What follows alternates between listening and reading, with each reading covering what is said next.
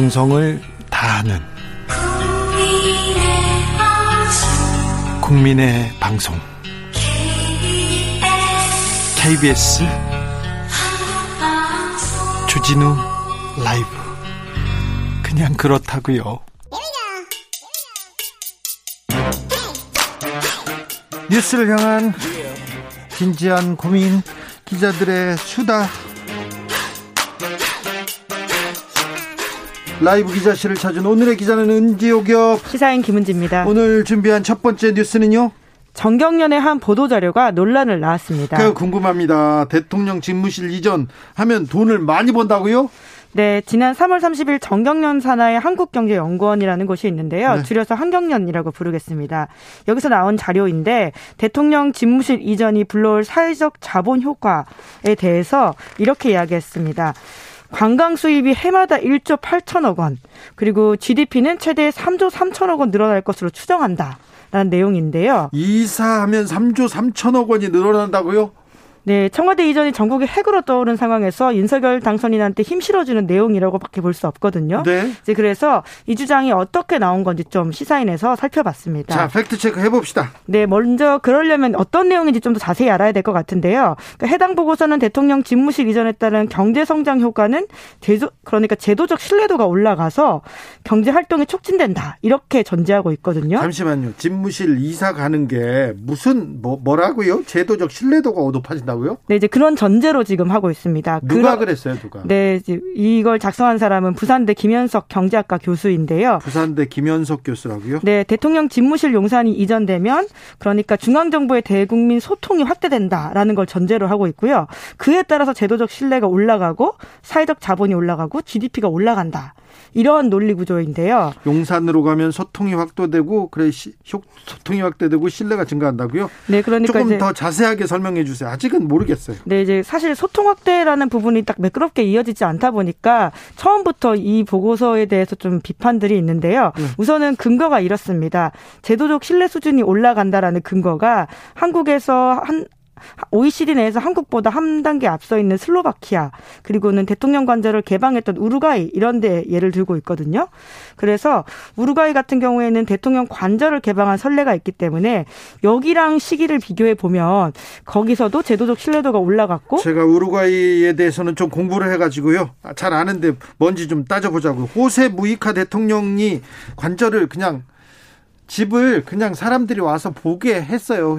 차도 운전도 직접 하고 경원도 한 명 서 있다 서 있거나 없고 막 그랬어요. 네, 이제 가장 중요한 건요. 여기서 관저 개방한 것과 청와대 이전은 완전 좀 다른 이야기라고 할 수 있습니다. 왜냐하면 대통령이 사저에 거주했을 뿐이지 거기를 접견 등의 용도로 관저로 썼거든요. 그렇기 때문에 청와대를 이전하는 안과 일견 비교하기도 힘든다라고 하는 것이 있고요. 그리고 시기적으로도 좀 안 맞는다라는 비판이 있습니다.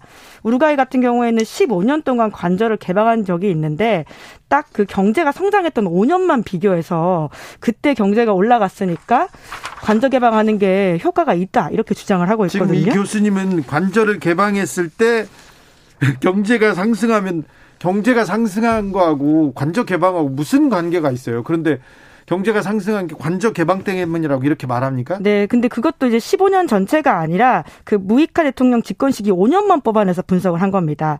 다른 때 그러니까 관저가 계속 개방되어 있었던 이후가 있는데요. 그때는 경제 성장률이 좀 둔화됐거든요. 그래서 시기적으로도 전체가 비교할 수 없는데 딱 경제가 올라갔던 때만 비교해서 이에 대한 비판이 있습니다. 그래서 한국경제연구원에서도요. 그 다른 대통령 때도 관저를 개방하긴 했지만 그때 자료가 워낙 없어서 무이카 대통령을 중심으로만 비교했다. 이렇게 MBC에 밝히기도 했습니다. 조금 옹색합니다. 네. 관광 수입은 어떻게 계산했어요? 네, 이제 이 해당 보고서는 청와대 관광객이 연간 1,670만 명에 달할 것으로 예측한다. 이렇게 추정하고 있는데요. 그게 어떻게 나온 숫자이냐면 청계천 방문 인원 1,740만 명인데 기존의 청와대 방문 인원 70만 명 뺀 숫자 이렇게 이야기하고 있습니다. 그러니까 청계천을 방문한 사람만큼 청와대에 갈 거다. 이런 이야기를 하고 있는 건데요. 아, 이건 또 무슨 논리죠? 네. 거기에 숫자에다가 이제 한국인 관광객의 경우에는 1인당 5만 2천 원 쓰고 외국인 관광객은 경우에는 150만 원 가량 쓸 거다. 그래서 거기에 숫자에다가 돈을 곱하는 건데요. 아니, 그 사람 외국인 관광객이 그러면 청와대에서 150만 원 쓴다고요? 그러니까 이제 이 숫자가 여러모로 조금 비판을 받을 수밖에 없는데요. 게다가 관광객과 방문객은 분명히 다르거든요. 이 1670만 명이 갈 거다라고 하는 숫자도 CCTV 육안을 통해 가지고는 청 청계천 근처에 왔다 갔다 한 사람들을 곱해서 만든 숫자라고 해요. 그 계산한 숫자라고 해요. 이제 그러다 보니까 방문객과 여행객은 분명히 다른 개념인데 그것을 혼동해서 써서 숫자를 너무 많이 했다 이런 비판도 받고 있습니다. 김현석 교수한테 학생이 이렇게 논문을 쓰거나 이렇게 통계치를 잡아가지고 하면 혼날 것 같은데요. 외국인 관광객이 150만 원을 청와대에 쓴다고요?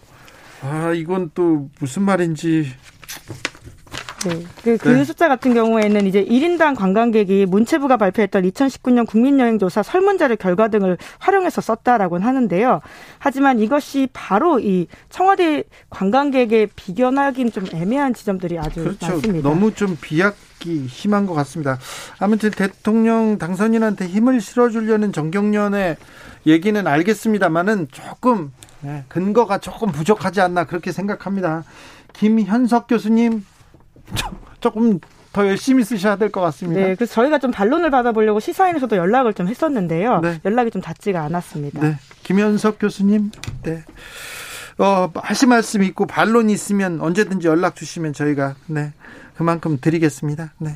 다음 뉴스로 가볼까요? 네, 인수위 출입 신청을 불허당한 언론사가 있습니다. 어, 그런 데가 있습니까? 네, 미디어 오늘인데요. 미디어 오늘이요? 네, 인수위가 규정한 등록 대상 기준에 부합하지 않는다라는 이유 때문이라고 합니다. 엄청 많은 기자들이 지금 신청했다고 하던데요. 네, 실제로 지금 제가 들어오기 전에 한번 확인을 해봤는데요. 네. 994명, 그러니까 거의 1000명에 가까운 사람들이 지금 그 방에 들어와 있거든요. 매체도 많죠. 네, 그렇죠. 다양한 매체들이 있습니다. 그런데 이제 등록 대상 이 되는 매체들이요.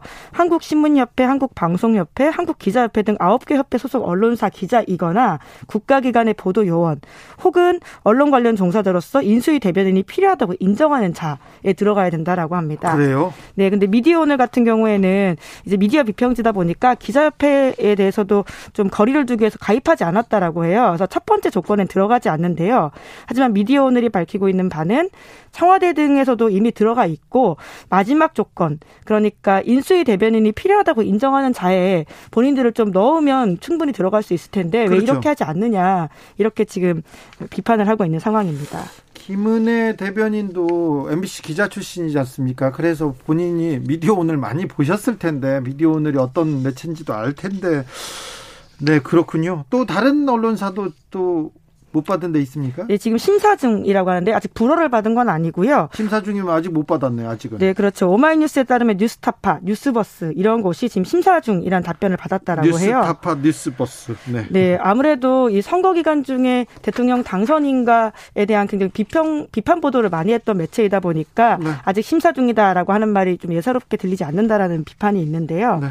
그 다수의 언론사들이 이미 말씀드린 것처럼 출입을 하고 있습니다. 그런데 이제 출입 등록 절차가 지연되고 있다 보니까 예. 왜 그러냐 이런 뒷말을 낳고 있는데요. 그렇죠. 이에 대해서 인수위 쪽에서는 이제 미디어 오늘은 협회 소속이라고 하는 기준이 안 맞았기 때문에 승인을 하지 않은 거고 그리고 인수위 대변인이 필요하다고 인정하는 자는 강행 규정이 아니기 때문에 그렇다 이렇게 설명을 하고 있고요. 그리고 뉴스타파나 뉴스버스에 대해서는 절차상의 문제로 내부 심사를 거친 뒤에 순차적으로 진행 중이다 이렇게 밝히고 있습니다. 좀 더디네요. 오해를 네. 살만도 합니다. 네, 물론 이에 대해 성향과 출시, 출입 등록은 무관하다 이렇게 강조하고 있긴 합니다. 말은 그런데 너무 미뤄지니까 지금 4주가 지났는데요. 그러면 좀 이상하잖아요. 아, 그럼 받아도 되는데 괜찮은데 그 들어가서 뭘 아무튼 네 인수위 판단이고요. 인수위하고 기자단하고는 가, 사이는 괜찮습니까? 뭐 건에 따라서 다르긴 한데요. 뭐 물론 뭐 늘 좋지 뭐 기자라고 하는 게 불가근 불가원이기 때문에 뭐늘 네. 좋거나 늘 나쁠 수는 없다라고 냉장고에 봅니다. 뭐 음식 채워놨다고 막 좋아하는 그런 기사는 많이 나왔던데요. 네, 이제 그런데 이제 출입 출범식 당일날 갈등이 있었는데 그때 이제 풀 기자로 갑자기 현장 전환을 하면서 기자들이 항의한 바가 있는데요. 이에 대해서 항의하는 메시지를 단체방에 남기니까 그걸 또 메시지 관리자가 가려버려서 이에 대한 또 비판도 있었습니다. 그 당시는 인수위방은 아니었고 윤석열 당선인 소통방이라고 해서 후보 시절부터 마크맨이 있던 방이었는데요. 네. 말은 소통방인데 기자들이 비판한다 그걸 가린다라고 해서 다시금 기자들이 거기에 대해서 항의하는 글을 쓰기도 했었습니다. 네, 알겠습니다. 아무튼 어 박근혜 전 대통령이나 이명박 전 대통령 당선인 그 당시에 비해서는 소통을 하려고 노력은 하는 것 같아요. 네, 계속 뭐 그 기자들이 있는 천막에 찾아오거나 이런 네. 모습들이 있기 때문에 기대하는 바들이 있는데요. 하지만 이제 특정 기자를 배제하거나 이런 의심을 사지 않도록 하는 것이 또 좋을 것 같습니다. 그러게요. 뭐큰 네. 문제도 아닌 것 같은데 빨리 들여 보내줘도 괜찮을 것 같은데. 다음으로 만나볼 뉴스는요? 네, 미국 월스트리트 저널이 한국이 전 세계 첫 코로나 팬데믹에서 엔데믹으로 전환하는 국가가 될 거다 이런 보도를 했습니다. 이제 풍토병이 될 거라 이런 얘기죠? 네, 제목이 한국 등 아시아 국가들이 코로나19와 함께 사는 법을 배우고 있다라고 하는 건데요. 캘리포니아 대학교 교수를 인용해서 한국이 그런 첫 번째 국가가 될 수 있다라고 진단했습니다. 뭐라고 했어요? 네, 높은 백신 접종률, 공중보건 시스템에 대한 높은 신뢰 이런 것들이 팬데믹 을 벗어날 수 있는 적절한 수단을 보유하고 있다라고 이야기했는데요. 실제로 한국 같은 경우에는 누적 치명률이 0.12%로 전 세계에서 가장 낮은 수준입니다. CNN도 관련 보도했어요? 네, 맞습니다. 이제 확진자가 급증하고는 있긴 하지만 치명률이 낮다라는 부분을 강조해서 보도했는데요. 세계 최고 수준의 백신 접종 때문이다. 이렇게 진단하고 있습니다. 그리고 우리의 확진자 수가 높은 것은 CNN 보도에 따르면 높은 검사율 때문이다. 이런 이야기도 있습니다. 네. 그리고 이제 아시아 국가들 같은 경우에는 방역 정책을 계속 이제 풀고 있는 상황이다 보니까 확진자가 늘고 있다라는 이야기는 하고 있는데요. 그런데 한국 같은 경우에는 지금 1차 어, 접종을 마친 사람이 87.6%, 2차 접종 마친 사람이 86.7%, 3차까지 마친 사람도 63.9%가 되거든요. 네. 이러한 것들이 방역 수칙이 좀 완화되긴 했지만 치명률이 낮은 원인으로 꼽고 있습니다. 네. 치명률이 우리가 0.12%요?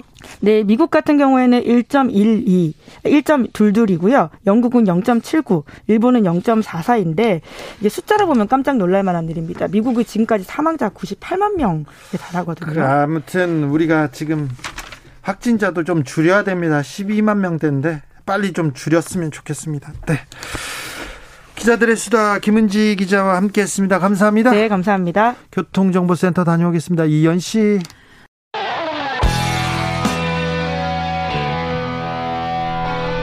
스치기만 해도 똑똑해진다. 드라이브 스루 시사 주진우 라이브.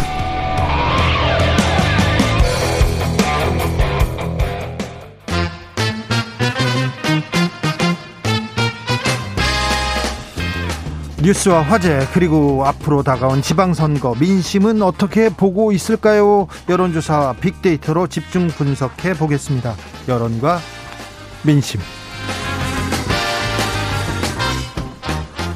이강윤 한국사회 여론연구소 소장 어서 오세요. 안녕하세요. 전민기 한국인사이트 연구소 팀장 어서 오세요. 네 반갑습니다. 네. 음 집무실 이전에 대해서 오늘은 예비비 300억 원 공방으로 이어졌는데 네. 청와대에서 공식 발표를 했죠. 박수현 대변인이. 네.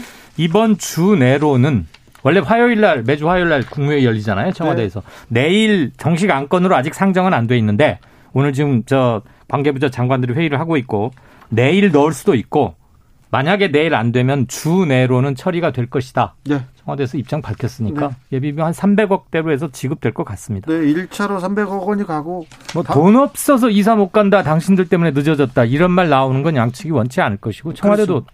영수회담 아니죠 대통령과의 만남에서 분명히 문 대통령 연표를 했죠. 네, 어, 대통령과 당선인 만남 이후에 네. 만남 이후에 이 청와대 이, 이전 집무실 이전에 대한 그 갈등 갈등 기사가 쏙 들어갔어요. 네. 빅데이터는 어떻게 보고 있습니까? 그 2주 전에 청와대 이제 용산 이전과 관련해서는 이제 부정 비율이 한 61%였는데 지금 한 70%까지 올라왔더라고요. 잠깐만요. 부정 비율이 올라갔다고요? 네, 오히려 올라갔습니다. 기, 사는 쪽 사라졌는데. 예, 그러니까 뭐 어, 그렇지만 그 이야기를 계속해서 좀 나누는 분들이 있는 것 같고요. 그리고 또 반대하는 입장에서는 좀더 강하게 반대하는 분들도 있는 것 같고 그래서 감성어 자체가 빨갛습니다. 빨갛다는 거는 이제 부정 감성어가 많다는 뜻이거든요. 네, 어떤 아, 어떻게 빨갛습니까? 반대하다, 좋지 않다, 거부하다, 틀렸다. 그 다음에 답답하다. 뭐 이외에 좀 입에 담기 힘든 욕 같은 것들도 있고요. 그 외에 이제 어, 합리적으로 소통하고 있고 좋다. 요런 감성어만 긍정어고요. 나머지는 거의 다 부정적으로 좀 돌아선 상황입니다. 네. 아, 그렇군요. 네. 이 문제는 또 저 지방선거에 어떤 영향을 미칠지는 모르겠습니다. 기사 개수는 좀 들어갔는데요. 그래요? 여론조사 해보면 도대체 무슨 마감 시간 정해놓은 이게 대입 시험 원서 내는 거냐. 제발 좀 천천히 여유 있게 하자. 아, 네. 뭐 그런 얘기가 주조입니다. 아, 그렇습니까? 네. 알겠습니다. 지방선거의 이제 시즌입니다. 뜨겁죠. 예. 어, 서울 경기가 가장 뜨겁죠. 네, 그렇죠. 부산 얘기는 거의 안 나옵니다. 예. 네.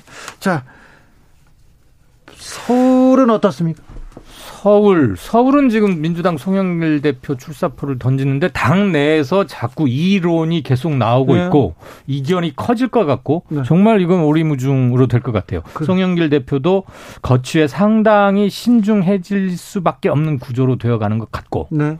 경기도는 아무튼 서울 경기를 이번에 합쳐보면 너무 섣부른 감이 없지는 않지만 5년 후에 대선에 미리 보는 대선에 한 80%? 90% 되지 않을까. 벌써 그렇게 생각 서울 서울 경기를 합쳐 놓으면 네. 그렇게 될 가능성이 상당히 높아 보이는 양상으로 펼쳐지고 있습니다. 네. 대선 주자들이 일단 이번 대선에 나왔던 주자들의 상당 부분이 재투입되고 있고 그들이 후보로 후보 지위를 얻을 확률도 높아 보이고 설령 그에 버금가는 뉴페이스가 나온다 해도 중량감은 상당하다. 그리고 방어 자의 입장에 있는 오세훈, 예. 그다음에 경기도를 놓고 다투게 될 면면들, 뭐 대구는 조금 뭐 그렇다고 해도 거기 홍준표 선수도 투입이 되고요. 그래서 준 대선급이다 이렇게 볼 수도 있겠습니다. 그렇습니다. 서울 어떻게 봅니까 빅데이터에서는? 그 일단 대통령 되고 나서 국민들이 기대했던 게 이제 국민 통합이랑 경제, 부동산, 그다음 외교력이었는데 통합이랑 외교력은 쏙 빠져버립니다. 아무래도 대선은 아니니까. 네. 그래서 부동산 이야기인데 결국에는 부동산 정책을 어떻게 가져가는 굉장히 중요한 것 같아요. 왜냐하면 서울시 연관어 중에 뭐 마포구, 강남구, 종로구 뭐 등등에서 구 이름과 함께 집값이라든지 그다음에 정책, 계획, 사업 이런 게 나오거든요. 네. 그래서 이 관련해서 뭐 재개발 사업이라든지 그다음에 집값을 어떻게 잡을 것인지 그다음에 또 부족한 집들을 어떻게 공급할 것인지 서울시장도 이 정책을 뭐 양쪽에서 굉장히 잘 신중히 내놔야 되지 않을까 관심이 그쪽으로 일단 몰리고 있기 때문에 그렇고요. 네. 그러면서 그 외에는 뭐 좀 국민들 어떤 안전 사실은 뭐 안전을 그렇게 많이 걱정하신 분들은 없지만 그럼에도 불구하고 이 감성어도 사이에 보면 뭐 보상이라든지 좀 개선됐으면 좋겠다, 기대됐으면 좋겠다. 결국에는 우리가 먹고 사는 문제로 또 귀결되더라고요. 네. 그러니까 집값과 경제 뭐 등등에서 어 대통령과 뭐 연관이 이렇게 지어지면서 경제 쪽을 좀 어, 좀 많이 좀 이렇게 좀 만져주기를 좀 바라는 그런 국민들의 좀 목소리가 있습니다. 집값, 경제, 민생을 만질 후보가 유리할 텐데 그렇게 딱 그렇게 보이진 않죠? 네. 어, 우선 뭐 집값 이게 국지적으로 하기에는 각 지역의 상황이 조금 다르고요. 서울 네. 경기는 물론 아파트나 이런 것들이 대선과 기본적으로 조금 영향을 미칠 것 같긴 한데 네. 대선 때 양 후보로 수렴됐던 현상과는 좀 사뭇 다를 겁니다. 네. 각지 현, 현안도 다를 뿐더러 대진표가 어떻게 짜여지느냐에 따라서 논점이 형성이 될 텐데요. 네. 서울이나 경기 같은 경우는 어떻게 대진표가 짜여지고 누가 뭘 주도해서 아젠다를 뭘로 잡느냐 그 싸움에 따라서는 네.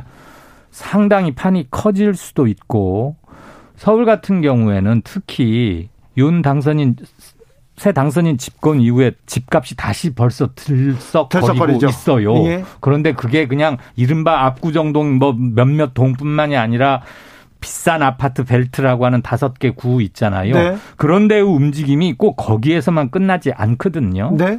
그게 어떻게 영향을 미치느냐에 따라서는 그럼 지난 대선에서는 아파트 가격이 굉장히 부정적인 이슈로 작용을 했는데 그렇죠. 이번에는 어떻습니까? 새 정부에서는 집값이 오르니까 일부 언론에서는 반색을 하고 기대감이라고 표현을 해요. 봄바람. 네, 이거는 대단히 문제가 있는 거죠. 그래서 네. 유권자들이 그걸 어떻게 받아들이고 반응할지도 굉장히 중요한 이슈고 네. 그 외에 인물론이 상당히 작용을 할 겁니다. 네. 어쩔 수 없죠. 우리 방송의 특성이 있으니까. 아무튼 이거 재밌습니다. 부동산에 대해서 부동산이 조금 올랐다고 해서 이거 큰일 났다고 계속해서 이거 나라 망한다. 이거 가기 경제 휘청 그러던 언론들이 조금 바뀌고 있고 네. 이번에는 부동산이 큰 영향을 안 미칠 수도 있어요. 그러면 맞습니다. 그렇죠. 네. 인물로 가네요. 그리고 네. 각 광역 단체장들이 부동산 가격을 올리거나 내리거나 할 정책적 tool이 사, 실은 없습니다. 그렇죠. 지금 네. 당장. 네. 물론 재개발에는 일정 부분 영향을 줄 수는 네. 있는데. 네. 부동산 키워드는 어떻게 반응합니까? 그러니까 사실은 이제 뭐 국민들 입장에서는 뭐 서울시장이 뭐 집값을 어떻게 좌지우지할 수 없다 뭐 이런 것까지 깊게 들여다보지 않기 때문에 네. 정치인이 누군가가 뭔가를 해주세요. 뽑으려고 한다면 영향력을 발휘해주길 바란다는 네. 거죠. 그러니까 해주세요. 예, 그래서 부동산과 관련해서 쭉 보시면은 뭐 부동산은 좀 이렇게 양극화되는 것 같습니다. 오히려 뭐 강남이 아까 지금 여론도 말씀해 주셨는데 그런 곳은 오히려 좀 오르기를 바라는 마음도 솔직히 있으실 거예요. 네. 그래서 그런 부분에 대해서는 이번에 뭐 임대차 보호법 관련해 가지고 전월세라든지 이런 게 최고치 경신했다는 게 강남하고 이제 성수동 쪽에 나왔거든요. 네네. 그 네. 기사 굉장히 관심 있게 보시더라고요. 아, 그래요? 예. 그러니까 집값 올랐다는 거에 대해서 그렇죠. 근데 이제 외곽 주변으로 갈수록 부동산과 관련해서는 집값이 올라가는 거 부정적인 여론이 훨씬 더 높다라는 것이죠. 그러니까 네. 아까 말씀해 주신 대로 이게 좀 지역에 따라 좀 다르지 않나 그런 좀 양상이 좀 보여지는 것 같습니다. 네. 어서 근데 이 대진표가 꾸려져야 그렇죠. 선거 구도가 이제 그때 이제 형성될 텐데요. 그렇습니다. 전략이 선거 이슈도 대진표가 나와야 갈래가 잡히고요. 지금 몇몇 언론에서 오늘도 벌써 뭐 여론조사가 몇 개 막 쫙 쏟아졌어요. 벌써 몇 퍼센트 어디는 양자 해결까지 붙이고 있던데 네. 참고로 그냥 하나만 말씀드리지만 지금 것은 큰 의미를 갖기 힘들다는 거 미리 말씀드리고요. 리얼미터가 아시아경제의뢰로 조사를 했는데 지난 1일, 2일 이틀간 했습니다. 경기지사 돌려봤더니 유승민 37.6, 김동연 36. 아직 이 사람들 자기 당에서 후보로 선출된 거 아닙니다. 네, 네. 유력한 후보인 건 맞는데 그러면서 벌써 오차 범위 내에 딱 붙었다 이런 것도 내놓고는 있습니다. 리얼미터 홈페이지나 중앙선거 여론조사 심의위원회 홈페이지 보시면 되겠고요. 알겠습니다. 이건 다음 아, 이번 달 하순께 들어가야 그렇죠. 조금 보이지 않나 그 싶습니다. 대선 때도 보셨지만 연관어라든지 언급량 자체가 폭발적으로 증가하는 건 진짜 대선을 앞둔 한 한 달 전부터였거든요. 아 후보 같아요. 사실은 지금 지방선거 같은 경우는 아직까지는 언급량이 많지도 않고 그래요? 관심이 없어요. 그러니까 관심이 확 올라가는 그 시점에 그 이슈 키워드가 뭐가 되는지 굉장히 중요할 것 같아요. 제가 대선 때 봤지만 사실은 그 어떤 어 이 사안에 대한 정말 그, 어, 이 잘못한 비율로 봤을 때 0부터 100이라고 났을 때 제가 2, 30인 건 50으로 끌어올리고 아무리 센 것도 50으로 내, 낮춰서 같이 본다고 했잖아요. 예. 그래서 그 당시에 이제 이슈를 누가 선점해서 그 프레임을 통해서 좀 이슈머리를 잘 하느냐. 이거 굉장히 중요한 사안 같습니다. 알겠습니다. 이거는. 지방선거가 예. 여론조사 기간에는 가장 큰 시간 아닙니까?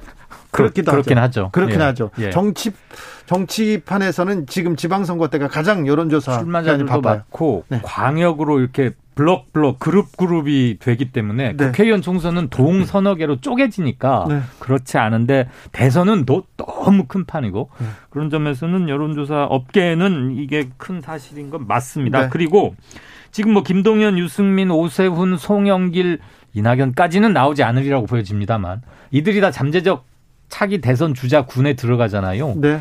그 승패와 조합에 따라서 당내 역학은 물론이고 본인들의 정치 생명도 그렇고 차기 대선도 어느 정도 뭐 그림이 다시 그렇죠. 하죠. 네. 그렇지만 이제 좀 더 중요한 건 윤석열 당선인이 5월 10일 날 취임을 하고 3주일 후에 대선이 열리는데 아시겠지만 그 3주일 동안 여러 가지 새 정부의 정책 이런 것들이 쏟아져 나오고 게다가 인사청문회가 동시에 열립니다. 네, 인사청문회가 있어요. 장관 후보자들에서 국민들 기대치에 낮은 현, 뭐, 아, 이런 사람을 또 우리 장관 뭐 이렇게 심사해야 돼. 만약에 그런 얘기들이 국민 사이에 파다하게 돌면 지방선거에도 일정 부분 영향을 미치겠죠. 그렇죠. 네. 네. 시민들 눈높이를 거스르긴 힘들 테니까. 네, 깨비님께서도 정권 초에 정권에 힘이 실어줄 거예요. 국민들이 그렇게 얘기하시는 분들이 있습니다. 조혜숙님은 본인 사는 동네를 떠날 생각이 없는 사람은 집값이 오르길 바랄 거고요. 그 동네로 가고 싶은 사람은 집값 떨어지길 바라겠죠.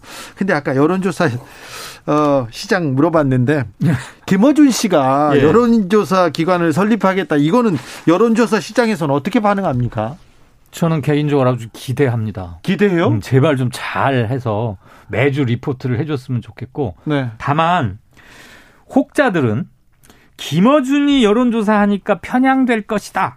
그런 일부의 인식도 있을 거거든요. 있어요, 많아요. 있죠. 네, 있죠. 야, 김어준 넌 너무 정치적으로 편향됐어. 지금도 많이 공격하잖아요. 네. 뭐 김어준 씨가 하든 이어준 씨가 하든 여론조사는 정말 객관적이고 투명하고 중립적으로 나와야 한다고 보고 있습니다만 일부의 그런 인식을 어떻게 불식시키는지가 참 중요할 거고요.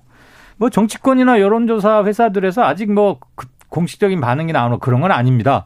뭐 관심 있게 지켜는 보겠죠. 저는 아주 궁금합니다. 궁금해요. 네, 일주일 매주 리포트 받고 싶어요. 그래요? 뭐라 제가 매일 매주 리포트를 하고 있거든요. 네. 그 프로에 가서 네. 이번엔 받고 싶어요. 전민기 네. 팀장님, 여론조사를 네. 어떻게 생각합니까? 국민들은? 그 이번 대선부터 여론조사에 대한 부정 감성이 상당히 높아졌잖아요. 지난번에도 보셔서 아시겠지만 믿지 않는다가 굉장히 가장 크게 자리했었단 말이에요. 그러니까 네. 이 여론조사 자체도 결국에는 이제 골라서 보게 되고 내가 지지하는 성향의 그 조사 결과 언론사라든지 이런 걸 좀 더 따로 찾아보게 되는 그쪽 한쪽만 믿게 되는 그러다 보니까 감성어 자체가 43.4 대 54.9거든요. 그러니까 부정이 더 높긴 합니다만 그래도 이번에 뭐 여론조사를 통해서 뭐 출구조사나 이런 게 좀 잘 맞다 보니까 믿지 않는다라는 단어는 많이 사라졌는데 아, 그렇군요. 반대하다. 최근에 이제 아까 김어준 씨 이야기했는데 그거 하는 거에 대해서 좀 반대하는 목소리가 원래 이런 거 하면은 반대 목소리가 더 세게 나오는 거 아시잖아요. 네. 그런 이야기들 통해서 뭐 어, 뭐, 부정선거를 더 초래할 것이다. 뭐, 비호감이 굉장히 더 커질 것이다. 틀릴 것이다. 어, 오히려 역풍 맞을 것이다. 의미가 없다. 이런 키워드들이 좀 등장을 하고 있고요. 아, 네. 예, 그 외에는 이제 뭐, 지지한다, 정확하다, 긍정한다, 대세다, 뭐 등등의 키워드로서 이 반씩 갈리는 모습이 이제는 여론조사가 반응이 그렇습니다. 혹시 김건희 씨에 대한 관심은 요새는 좀 어떻습니까? 아, 그건 제가 지금 확인을 못 해봐서. 그건 네, 쑥 던졌습니다. 네, 저, 죄송합니다. 다른. 얘기 예, 물어볼게요. 음, 그 박근혜 전 대통령에 대한 키워드 언급량이 좀 높아지는 게 네. 이제 각자 후보가 출마하면서 자꾸 발언에다가 박근혜 전 대통령을 지키겠다. 넣잖아요. 네. 그래서 저는 오히려 예전에는 박근혜 전 대통령에 대한 그 어, 부정 그 비율이 상당히 높았는데 네. 이 최근에 보니까 박근혜 전 대통령에 대한 부정이 좀 사라지고 있더라고요. 아, 그래요? 조금씩 낮아지고 있다라는 그러면은 것이죠. 그 예. 부정적인 그 이미지가 낮아지고 있으면 선거에 영향을 미칠 가능성도 좀 있습니다. 전국적 현상 같지는 않고요. TK 지역에서 박근혜 일부 박근혜 마케팅을 하는 게 아닌가. 음. 박근혜에 대한 연민 같은 거좀 정서적으로 있겠죠. 그리고 이제 유영아 변호사가 공식적으로 나의 후원회장은 맞습니다. 박근혜 전 대통령이다. 그러니까 김재원 최고가 지금 여론조사 돌려보면 대구에서는 한 45, 6% 정도를 홍준표 차지하고 있고 네. 김재원 조금 많이 밀리거든요.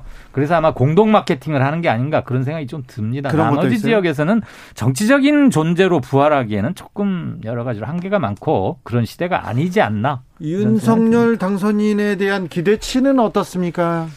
많이 떨어지고 있습니다. 떨어지고 있어요? 저, 저희가 오늘 조사를 해서 발표했는데요. 네. 떨어지고 있다고요? 아, 어. 요새 요새 윤석열 당선인이 쫙 빠지다가 네, 조금 안 보이면서 예.